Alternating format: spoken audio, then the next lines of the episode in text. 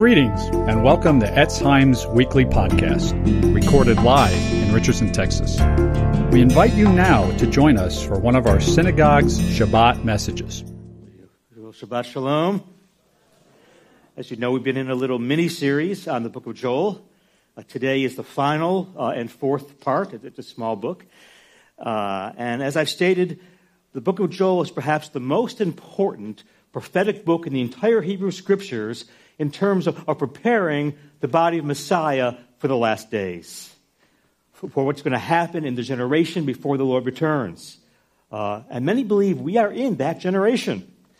So this is a very relevant book for us. Properly understood and applied, it will prepare us for what is perhaps just around the corner. So the book of Joel is, is so important uh, for believers today. It's what the Spirit is saying to his people.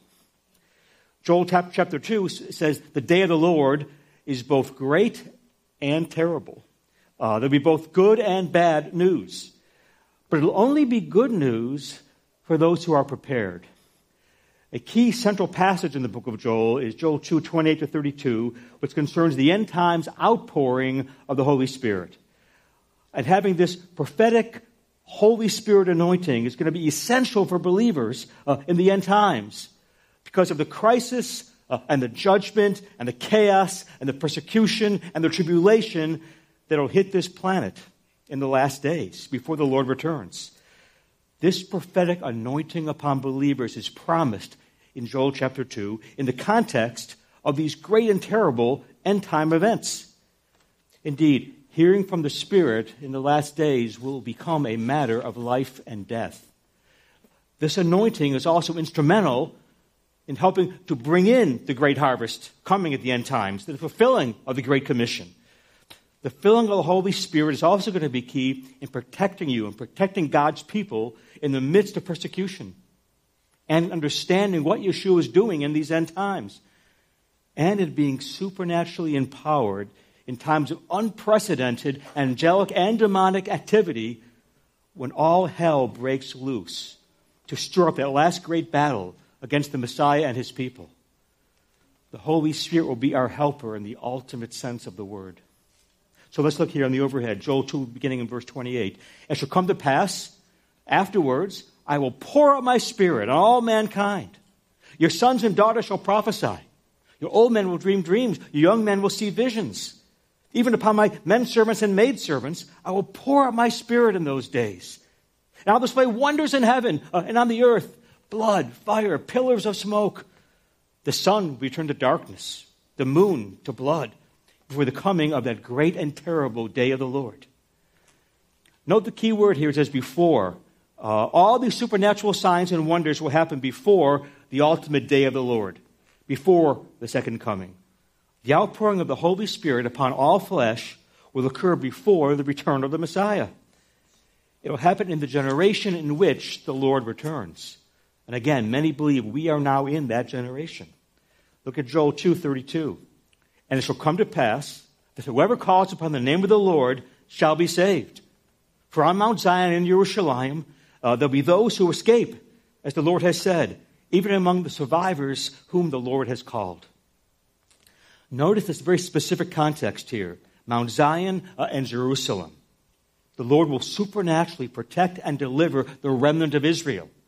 They'll be protected in military crisis and the attack of the false Messiah, the Antichrist. And those who call upon the name of the Lord will be delivered, even in the midst of this most vulnerable spot on earth, Jerusalem. Jerusalem is the center of the bullseye of all the satanic forces of hate and destruction and chaos. Jerusalem, the scripture says, will be surrounded by armies, Zechariah tells us. Uh, Jerusalem will be shaken to its core. The Lord is going to allow these events to unfold such that everything that can be shaken will be shaken. Yet the Lord will deliver his people, even the survivors upon whom he calls. So the context of, Joel 2.28, again the overhead, he says, I'll pour out my spirit on all mankind, is related to the crisis of, of on the overhead here of Joel 2.32. Uh, for on Mount Zion and in Jerusalem there'll be those who escape, even among the, the survivors whom he has called and on the overhead. It said in the, in the first half of Joel 2.32, it will come to pass, whoever calls upon the name of the Lord will be saved.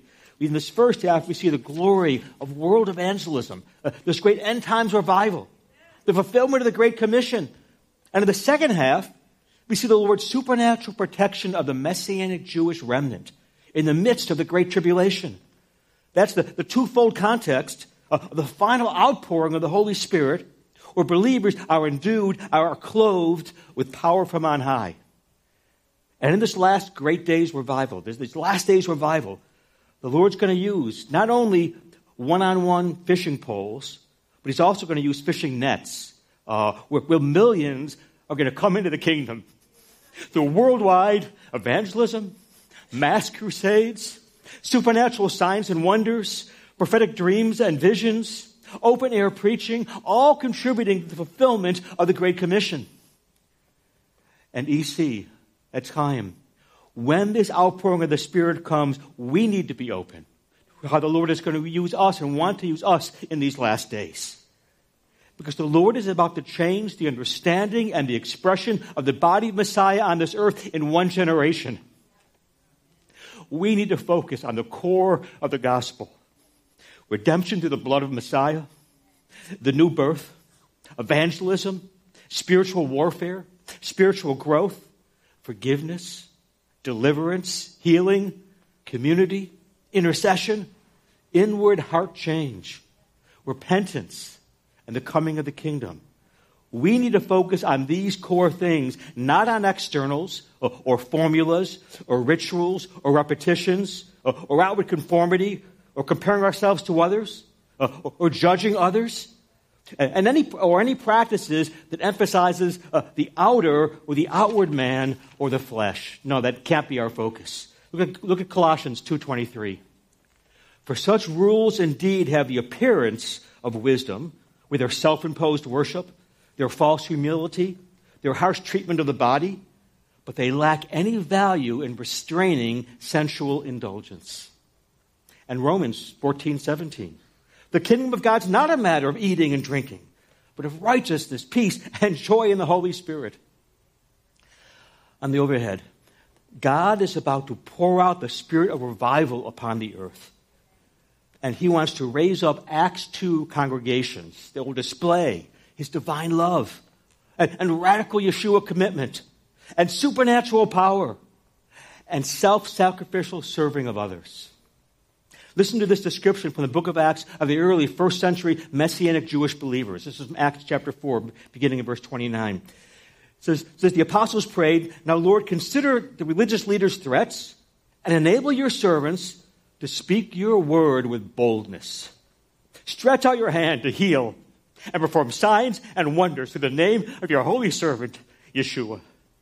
And after they prayed, the place where they were meeting was shaken, and they were all filled with the Holy Spirit and spoke the word of God boldly. All the believers were of one heart and one mind.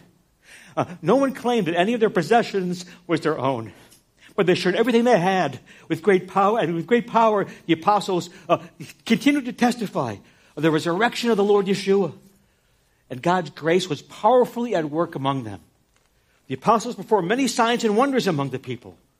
All the believers used to meet together in the temple. No one dared join them, even though they were highly regarded by the people. Nevertheless, more and more men and women believed in the Lord and were added to their number. As a result, people brought their sick out into the streets and laid them on beds and on mats, so at least Peter's shadow might fall upon some of them as he passed by. The crowds gathered also from the towns around Jerusalem, bringing their sick and those tormented by evil spirits, and all of them were healed. This is the kind of Book of Acts messianic Jewish community I believe the Lord is raising up again as we come to the times described by Joel. Even as Peter quotes Joel 2 on the day of Pentecost, on Shavuot, to describe what the Lord is bringing about in the book of Acts with those first century uh, Jewish believers, those first Jewish believers in Yeshua. And notice how Acts uh, 5.13 says, the Jewish Yeshua followers were highly regarded by all the people. Today, however, that's not the case. Today, unbelievers consider, consider Christians and Messianic Jews, Jewish communities, they consider that utterly irrelevant to them. But the Lord wants to change believing communities and congregations and change the way that unbelievers view them. In particular, the Jewish community needs to see our unconditional love. It needs to see our serving of others, our supernatural Holy Spirit power, and our personal, intimate relationship with the Lord. And that is what they're going to be drawn to. They're not going to be drawn to, to rituals or, or, fluency in Hebrew or, or religiosity or, or, outward observances. If they want that, they can go to the Orthodox synagogue. What they really want, whether they consciously know it or not, realize it or not, is a transformed life uh, and supernatural power and unconditional love an exuberant, heartfelt worship of the Lord and joy and thanksgiving and unity. And most of all, uh, they want and they need forgiveness of their sins and freedom from bondage uh, and spiritual rebirth from above. Even on an unconscious level, they yearn to see the living Yeshua displayed in our midst. In these last days, the Lord is going to change his people and our congregations so that we function as a unified, holy people walking in the power uh, and the love of God. Our vision is to be an Acts 2 community, like the first century Messianic Jewish believers. And we'll begin to see spiritual power uh, and purity and unity uh, as the Lord pours out His Spirit and begins to prepare us for these end times. And the overhead. Indeed, the, the understanding of, of, both the Christian and, and Messianic Judaism is going to be changed with the great outpouring of the Spirit it will cross all national and social and ethnic, racial, economic, educational, theological, denominational, and cultural barriers. It won't be just a, a Western world revival and, or only a third world revival. The Joel 2 prophecy says in the last days, God's going to pour out his spirit on all mankind. And the overhead. It'll be at the same time an evangelism movement a healing movement, a prayer movement, a unity movement, and a prophetic movement. And above all else, it will impart deep passion for Yeshua throughout the body of believers. The Holy Spirit, above all else, longs to glorify Yeshua in our hearts. He wants to instill within you holy affection for Yeshua. Uh, as, as we begin to understand our identity as the bride of Messiah a bride who yearns for her bridegroom, to gaze upon his beauty, to worship him. Joel tells us that this last, this great last days outpouring is going to include things like gifts of prophecy, uh, angelic visitations, dreams, visions, signs, wonders. Now, I know many believers and many churches and many denominations are not into the prophetic. But Joel makes it clear if you're into the harvest and you love human life, and you want to bring comfort to your neighbors and your family and your friends, you are going to have to be into the prophetic.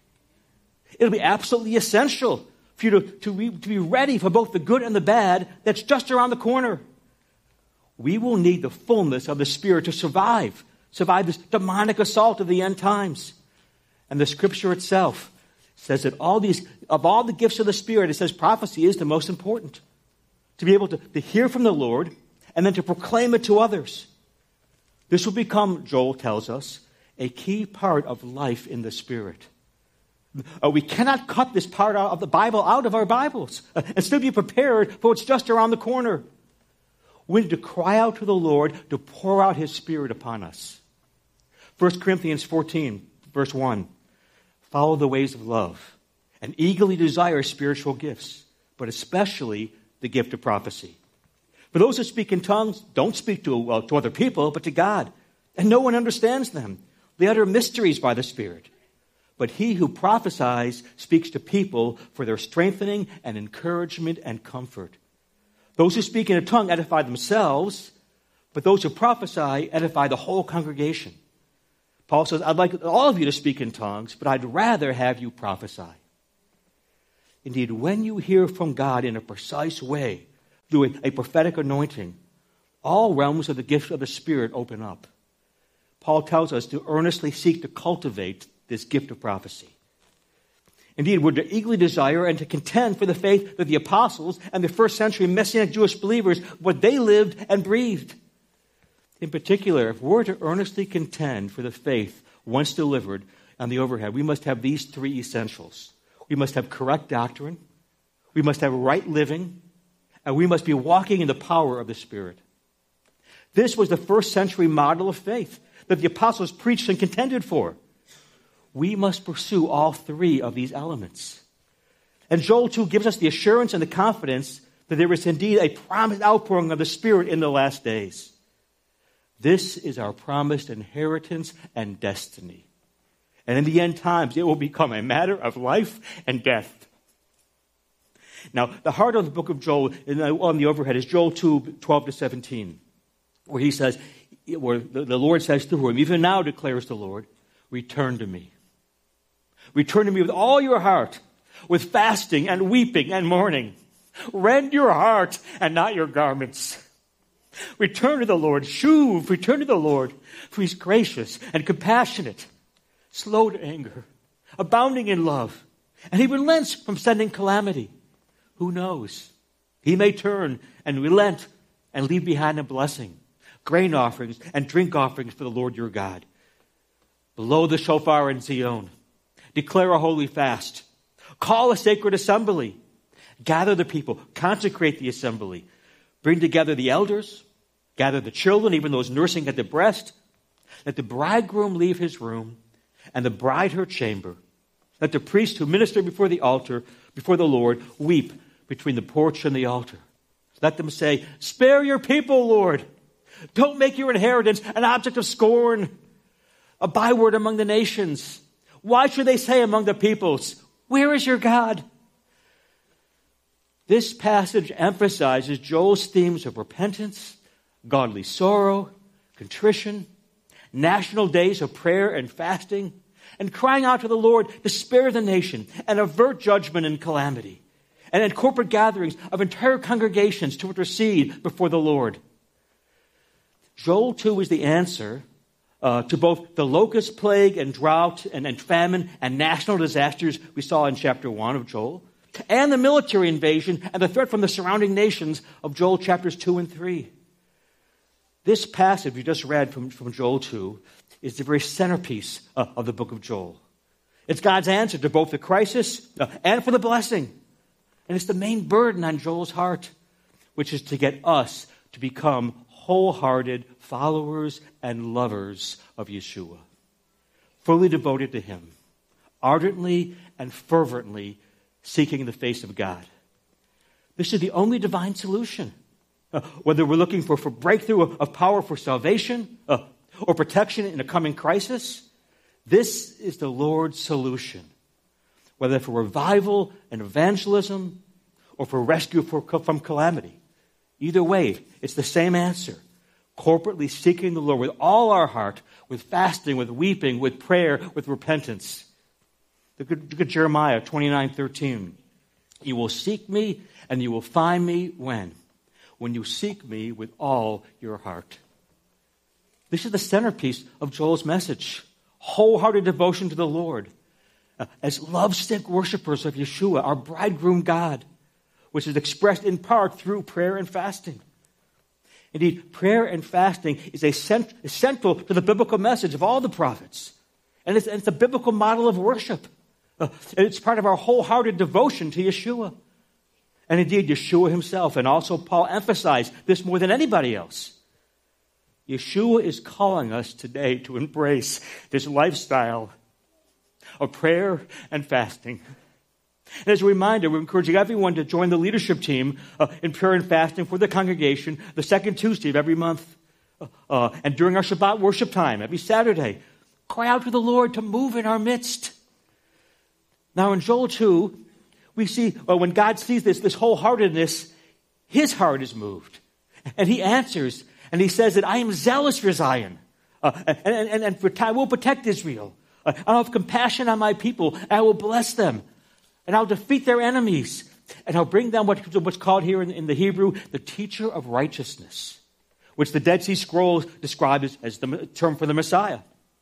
He will renew the land. He says, I'll restore the year the locusts have destroyed. Now, when does all this happen practically in the last days? Prophetically, when does it happen? Well, notice all these references to the fall feasts. I, I believe this is when it happens, during the fall feasts. All the, all, the, all the references implied in this chapter 2 of the book of Joel. Chapter 2 starts out with verse 1 Blow the shofar in Zion, which is, could be seen as a reference to what? Yom Teruah, the Feast of Trumpets, also known as Rosh Hashanah. Look at Joel 2 1.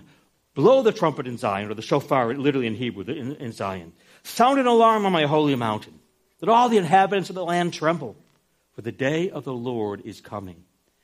Then this, this phrase, the day of the Lord, is often seen in rabbinic literature as a reference to Yom Kippur. Uh, because in, in, rabbinic literature, Yom Kippur is known, the Day of Atonement is known as the day. Indeed, in the tract, there's a whole tractate in, in the Talmud about Yom Kippur, and it's called Yoma, which means literally the day. In verse 11, we, we read this The day of the Lord is indeed great and, and very awesome. The Hebrew here for awesome is the word norah, as in the phrase yamim noraim, uh, which is the 10 days of awe, these days of awe. Again, the reference to these high holy days, uh, culminating on Yom Kippur. And then look at verse 13. Now return to the Lord your God. The Hebrew here for return is shuv, as in teshuvah, repentance, the theme of, the theme of Yom Kippur. Look at verse 15. Below the shofar in Zion, another reference to Rosh Hashanah, consecrate a fast, we, we fast on Yom Kippur. Proclaim a solemn assembly, another feast day reference. You see all these references hidden here in Joel chapter 2 to the fall feasts. Look at the next verse, verse 16. Let the bridegroom come out of his room. The literal Hebrew here for room is cheder, which means a, a wedding chamber.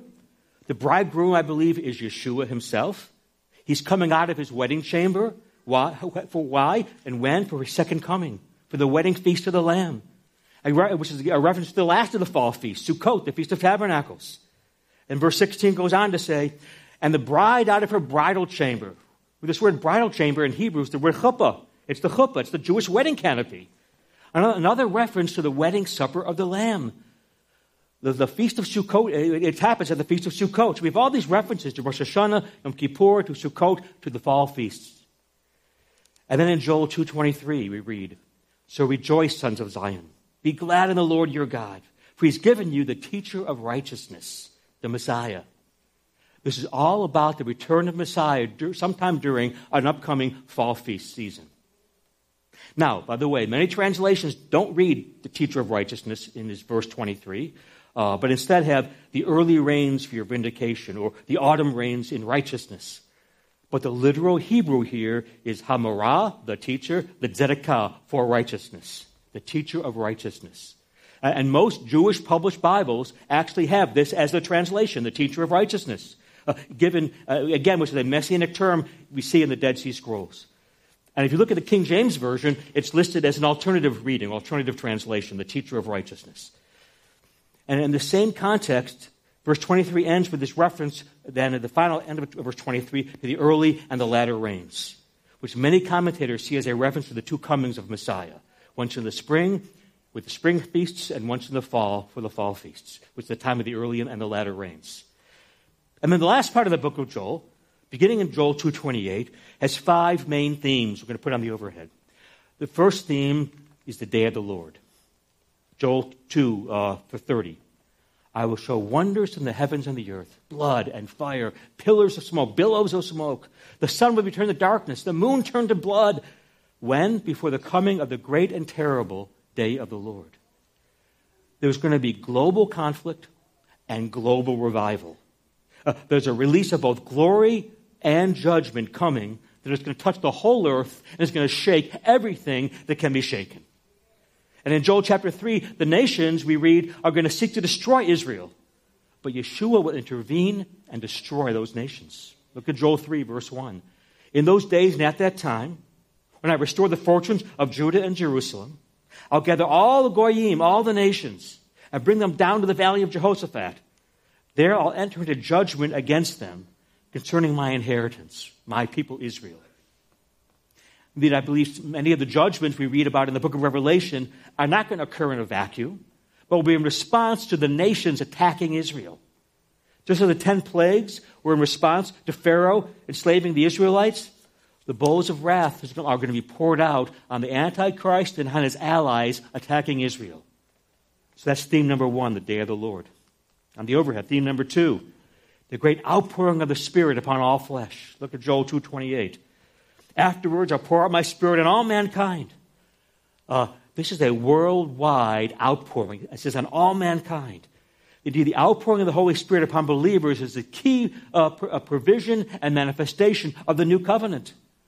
It's one of the things that the book of Hebrews says is new and is superior uh, to the Mosaic covenant, uh, and why we need the new covenant, and why it's not just a renewal of the old. Know, under the Mosaic covenant, the Holy Spirit only fell upon kings uh, and prophets uh, and, and priests, the three anointed offices. And even then, only from time to time.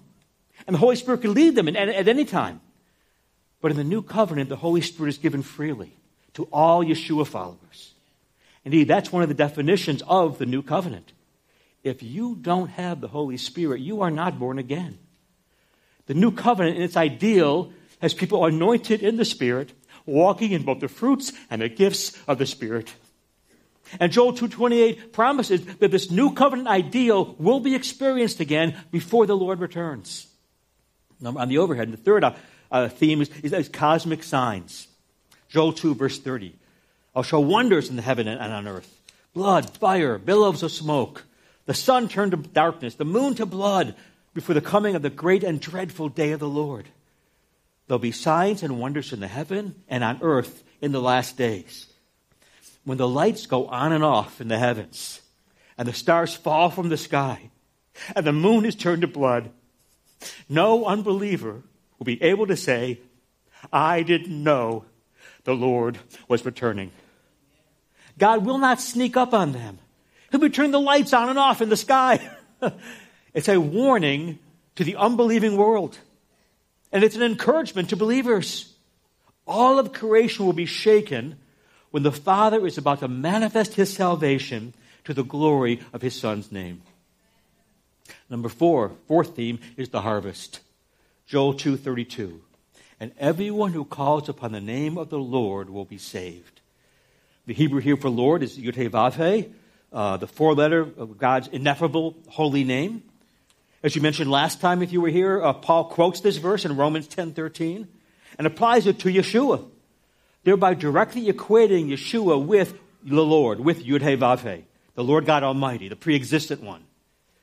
So Joel 2.32 refers to this great end times harvest of salvation for all who call upon the name of the Lord, both Jews and Gentiles. It's described in Romans 10 and 11. I'm on the overhead. But it's more than, than just this great worldwide harvest. It's also referring to the end times worship movement. Why? It's calling on people to call upon the name of the Lord. Throughout the Hebrew scriptures, this phrase to call upon the name of the Lord is synonymous with worship. So to call upon the name of the Lord for unbelievers is evangelism, but for believers is worship. And then fifth on the overhead. The fifth theme is all about the land of Israel. Joel 2:32. For on Mount Zion and in Jerusalem there'll be deliverance, as the Lord has said. There'll be supernatural protection of Israel from the onslaught of the evil one. Yeshua is returning for his own. Uh, he has not rejected his people Israel. Uh, uh, he, and he has not replaced her with another. Now, when's the timing of this, outpour, of this promised outpouring of the Holy Spirit?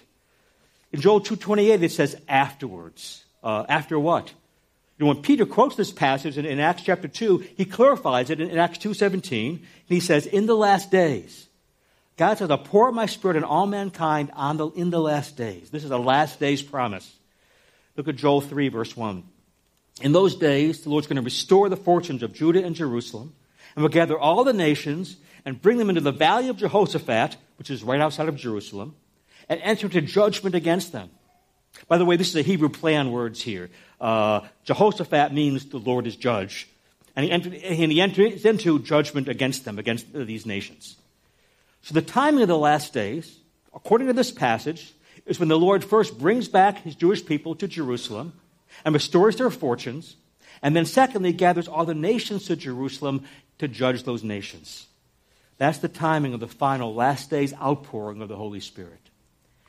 And, and the fuller context of Joel 2 includes believers' repentance and corporate gatherings uh, and weeping and prayer and fasting and a wholeheartedness.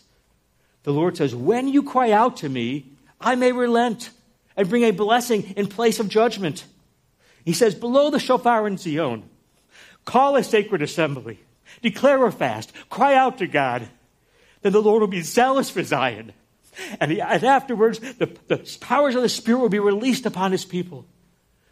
Joel is encouraging us, indeed, he is exhorting us that if we corporately cry out to God with weeping and confession, with contrition and humility, with fasting and repentance and prayer, he will hear. And we, heal, he will pour out his spirit of revival and supernatural gifts of the Spirit and salvation in our midst. Now, when Peter quotes this passage in, in Acts 2, he's living in the same divine pattern of Joel chapter 2. In Joel 2, there's prayer and fasting.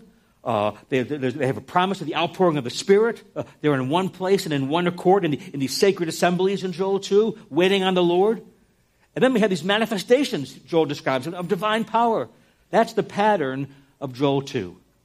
And in the same way in Acts chapter 2, we see manifestations and outpourings of the Holy Spirit with supernatural power, a mighty rushing wind, tongues of fire. Uh, but what preceded all this? In Acts, in Acts chapter 1, the prior chapter, uh, two critical items that are the exact same pattern as Joel 2. In Acts 1, Yeshua says, I promise you that if you wait in prayer, I will pour out my spirit. And we're told in Acts 1 that the apostles all joined together constantly in prayer for 10 days of night and day prayer, which was backed up, by the way, by Anna's 60 years of, in prayer, uh, and Yochanan HaMatbil's, John the Baptist's lifetime in the wilderness, and Yeshua's own prayer and fasting. Indeed, in John 4, Yeshua told his disciples, You will enter into the labor of those who labored before you in prayer and fasting. And indeed, indeed, in the upper room, after Yeshua's ascension, after 10 days of constant corporate prayer, the apostles were immersed in the fire of the Holy Spirit. But note that all this was preceded by the fiery intercession of Anna uh, and John the Baptist and Yeshua himself uh, and many others, which the apostles entered into. Indeed, indeed, Yeshua tells them this. Look at John 4 18. I sent you to reap what you've not worked for. Others have done the hard work, and you've reaped the benefits of their hard labor. This is the pattern of continual spirit filled corporate fasting and prayer that the Lord wants all of us, including all of us here at Etz Chaim, uh, to pursue with that same, de- the same devotion, with that same passion.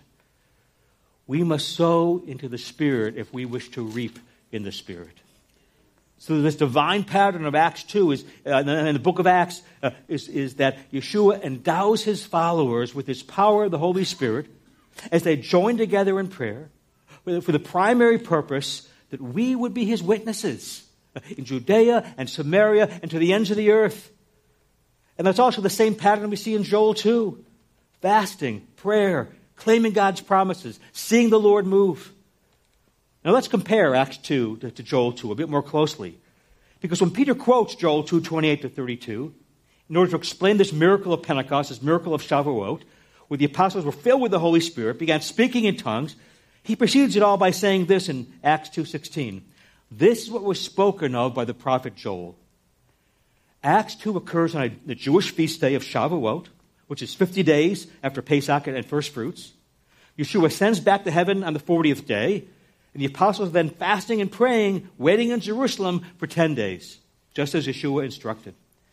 And Yeshua says to them in Luke 24 49, Behold, I send you the promise of my Father to you. But tarry in the city of Jerusalem until you are endued with power from on high.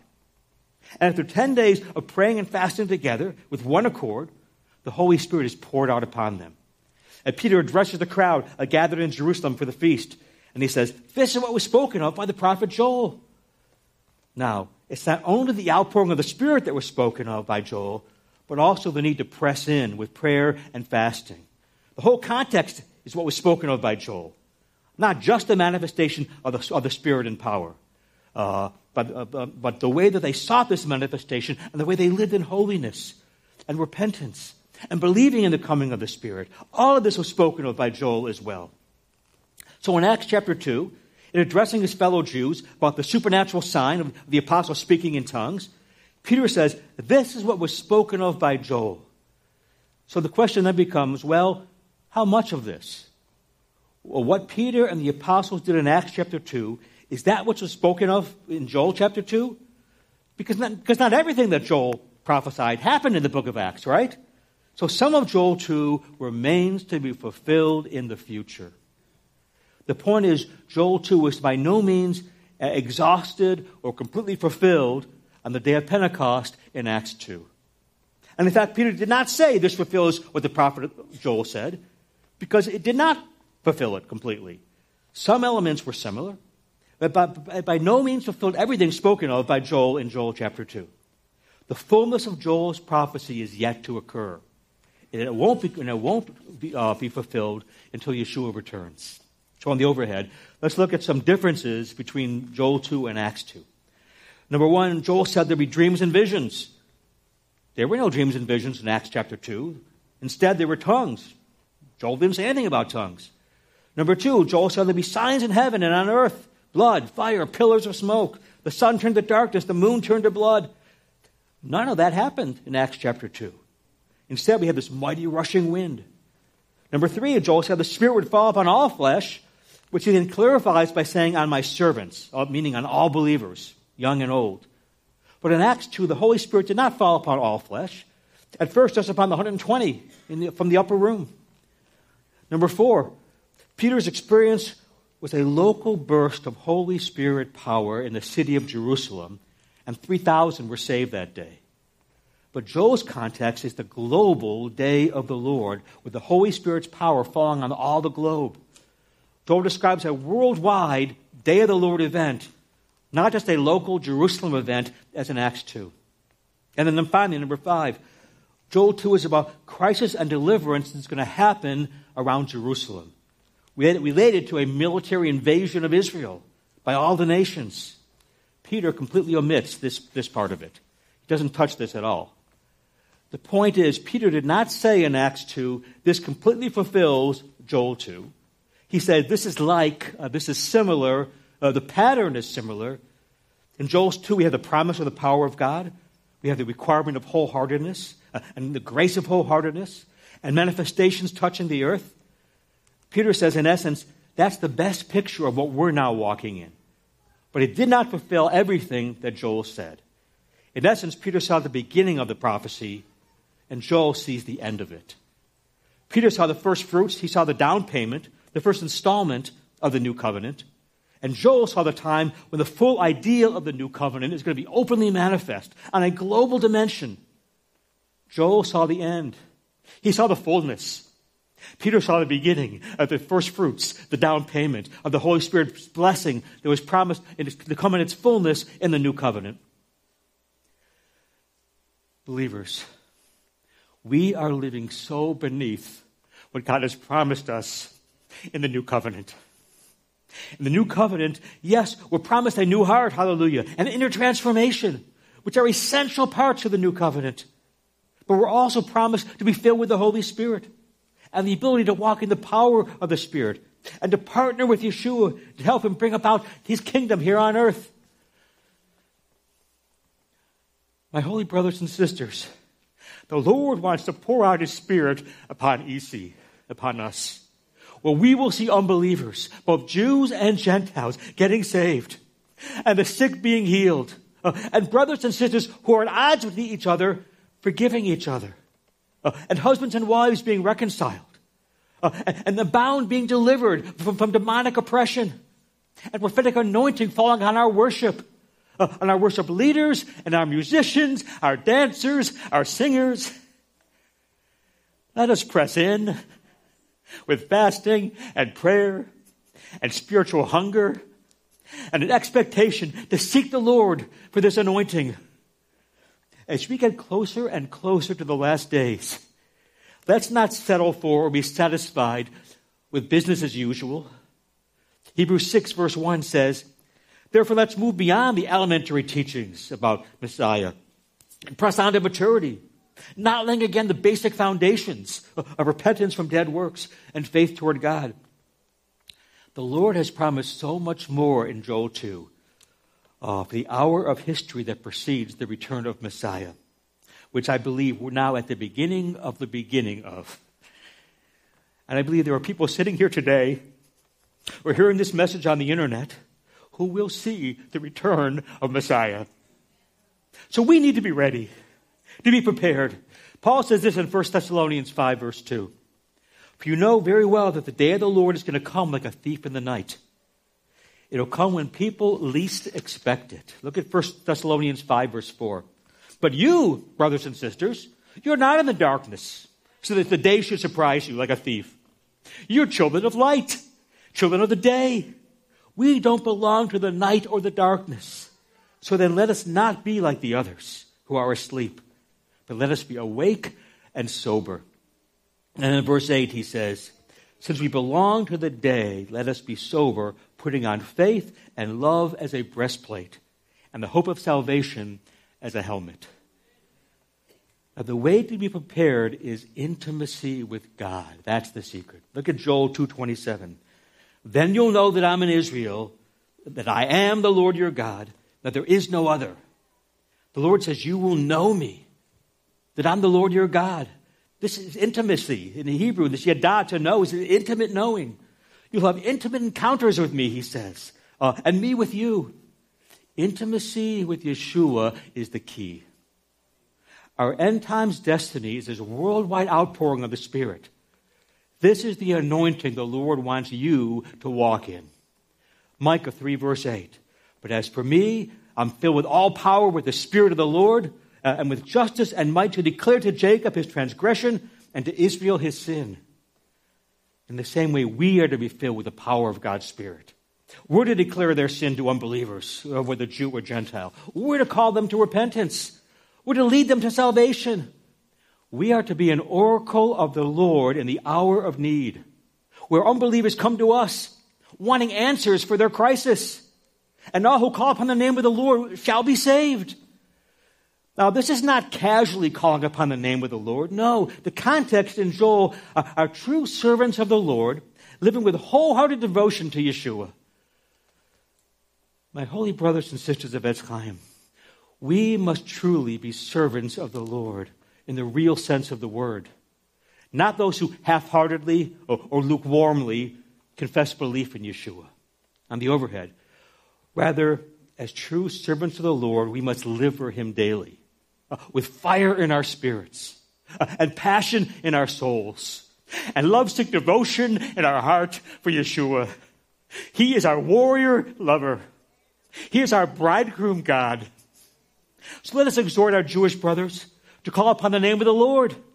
And because in the last days, when all this crisis hits them, they're going to object and they're going to say, We've been calling on the name of the Lord. And we're going to say, No, you haven't. Because his name is Yeshua. And he is your Messiah. And they will look upon him who they have pierced, the one they despised and rejected, and men of sorrows and acquainted with grief. And they'll see their long lost brother, and they'll confess his name, and they'll put their trust in him, and declare that he is their Lord. And in that day, all Israel shall be saved. Let us call upon his name. Let us worship the King, even Yeshua the Messiah. Hallelujah. Amen. Let's stand and pray. Hallelujah. Thank you, Lord. Hallelujah. Thank you, Lord. We call upon you, Lord, today to pour out your Spirit upon us. We need, Lord, your prophetic anointing. We need you to prepare us for these last days, for, this, for the, both this great and terrible day of the Lord, uh, for this great end times revival that will culminate, you tell us, with all Israel being saved, and to prepare us for the coming crisis that will involve plagues uh, and military invasions uh, and bowls of wrath uh, and the shaking of everything that can be shaken. So, Lord, we need your Spirit. Thank you, Lord, for showing us in this book of Joel that this twofold context of the final outpouring of your Spirit. We're, we're endued with power from on high. Uh, it's both to empower us for world evangelism and the fulfillment of your great commission, and also to clothe your people with supernatural discernment and protection uh, as, as the messianic Jewish remnant even in the midst of tribulation and war and worldwide crisis. Lord, help us to be an Acts 2 congregation that displays your divine love and our radical commitment to you, Yeshua, and, and supernatural power and self sacrificial serving of others and freedom from bondage and spiritual rebirth and most of all, a transformed life, an exuberant, heartfelt worship, uh, and our personal, intimate relationship with you, Lord. Lord, let unbelievers walk into our congregation and see and experience the living Yeshua displayed right in our midst. Help us to understand our identity as the bride of Messiah, a bride who yearns for you, Yeshua, our bridegroom, to gaze upon your beauty, to worship you. Help us to blow the shofar in Zion, to return to you, Lord, with all our heart, with fasting and weeping and prayer and mourning, rending our hearts and not our garments. And all who call upon you, Yeshua, shall be saved. We pray this in your name. Amen. Shabbat Shalom.